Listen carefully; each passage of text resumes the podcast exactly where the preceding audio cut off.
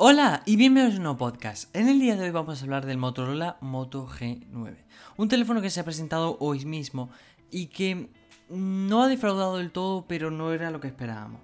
Bien, primero todo vamos a hablar del teléfono y luego al final daremos, por así, una opinión de por qué no es lo que esperábamos y por qué esperábamos más. De todas formas, este teléfono está muy bien equilibrado, pero ya lo entenderé al final. Bien, primero todo su diseño. Su diseño no es que se salga tampoco de lo común, es lo que nos tiene un poco acostumbrado Motorola. Al fin y al cabo, no es un diseño muy diferente a lo que, como digo, ha seguido la línea de este año Motorola. Pero bueno, un diseño bonito, un diseño que últimamente atrae mucho. Aún así, veo, seguimos viendo como el notch en forma de gota de agua sigue siendo famoso para esconder la cámara, cuando en verdad yo veo mejor forma la cámara perforada. Pero bueno, ahí sigue aguantando como puede el notch en forma de gota de agua. Bien, primero todo su pantalla. Su pantalla es un panel IPS con resolución HD Plus y 6,5 pulgadas. Bien, pantalla, primero todo tenéis que saber que hablamos de un gama baja, entonces no podemos pedir aquí tener un panel mm, AMOLED ni un panel OLED menos todavía, pero tenemos un panel IPS. En la gama baja es algo muy común, su resolución HD Plus, tres cuartos de lo mismo, al fin y al cabo no vamos a ver resolución Full HD Plus, sería raro. Aún así, se podría ver en la gama baja, sí, pero su precio aumentaría mucho. 6,5 pulgadas es un tamaño más que común dentro de cualquier gama, ya no es solo gama baja, gama media gama alta. En todas las gamas este tamaño es más que común. Normalmente los teléfonos últimamente, sobre todo, y en general, es verdad que hay excepciones como los iPhone, etcétera, pero en general suelen estar rondando entre los 6,2 y 6,7 pulgadas, en general todo. Hay versiones Pro más grandes, versiones Elite más pequeñas, versiones SE que no llegan ni a las 6 pulgadas, hay de todo, eso lo sabemos, pero en general más o menos suelen estar entre eso, entre 6,2 y 6,7 pulgadas. Entonces un tamaño bastante normal.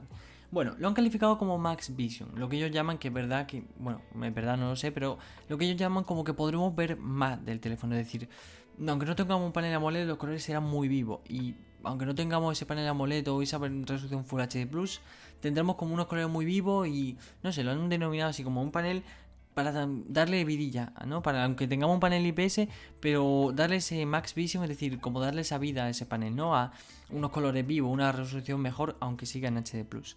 Pero bueno, en su procesador ha utilizado el Snapdragon 662. Tenía pocas opciones. Al fin y al cabo, este procesador se presentó a principios de año, más o menos el 21 de enero de 2020. Y bien, este procesador estaba hecho literalmente para este teléfono. Ahora lo entenderé al final, pero bueno, es un, procesador para la gama media-baja. Hace poco hablábamos de un móvil con el Snapdragon 460 que se presentó a la vez y era un teléfono, bueno, un procesador para la gama baja.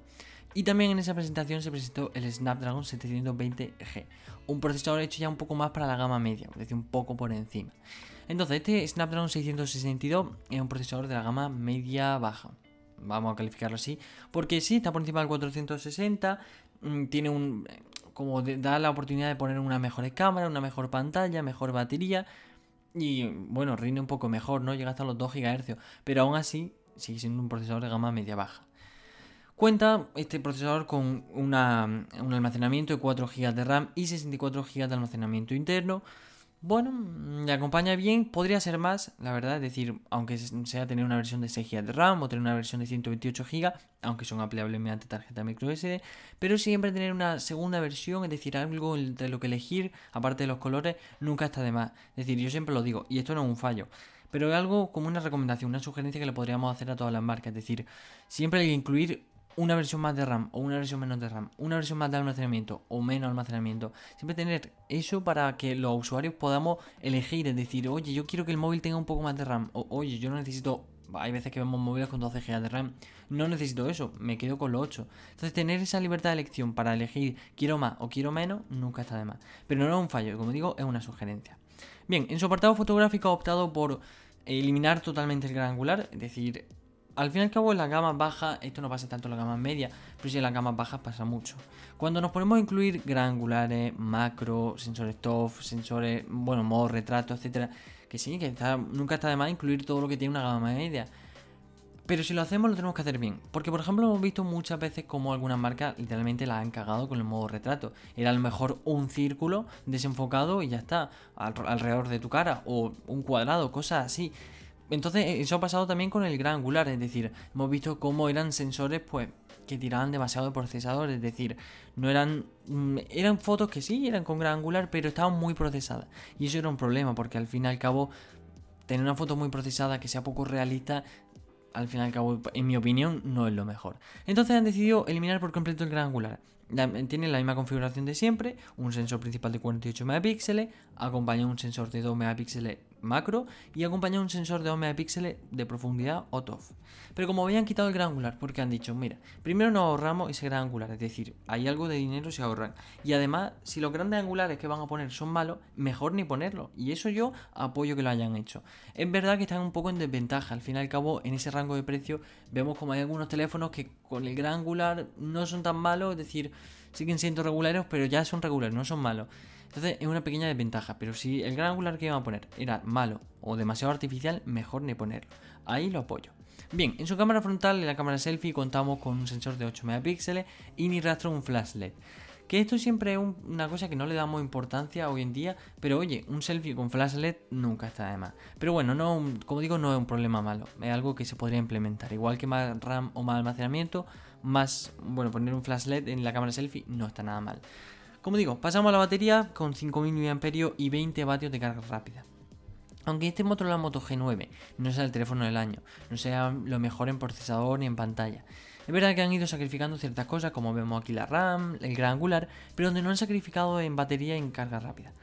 Bien, esto es la gama baja, gama media baja, gama media, pasa mucho. Es decir, sacrifican ciertas cosas mm, medio importantes y luego hay algo que también es importante, pero no la sacrifican. Y en este caso es su batería de carga rápida. Vemos que tenemos 5000 mAh. Hay teléfonos en la gama alta que tienen la mitad de esta carga rápida.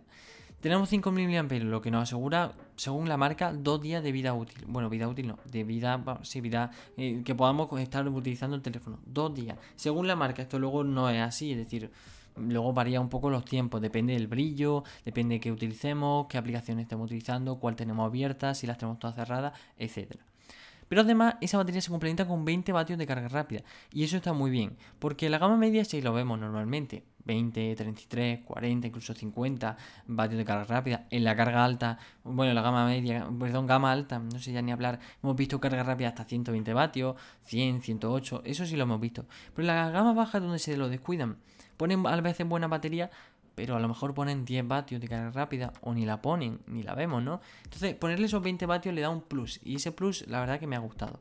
En cosas que añadir tenemos 4G, Bluetooth 5.0, eh, USB tipo C, Wi-Fi y GPS. Nada tampoco fuera de lo normal.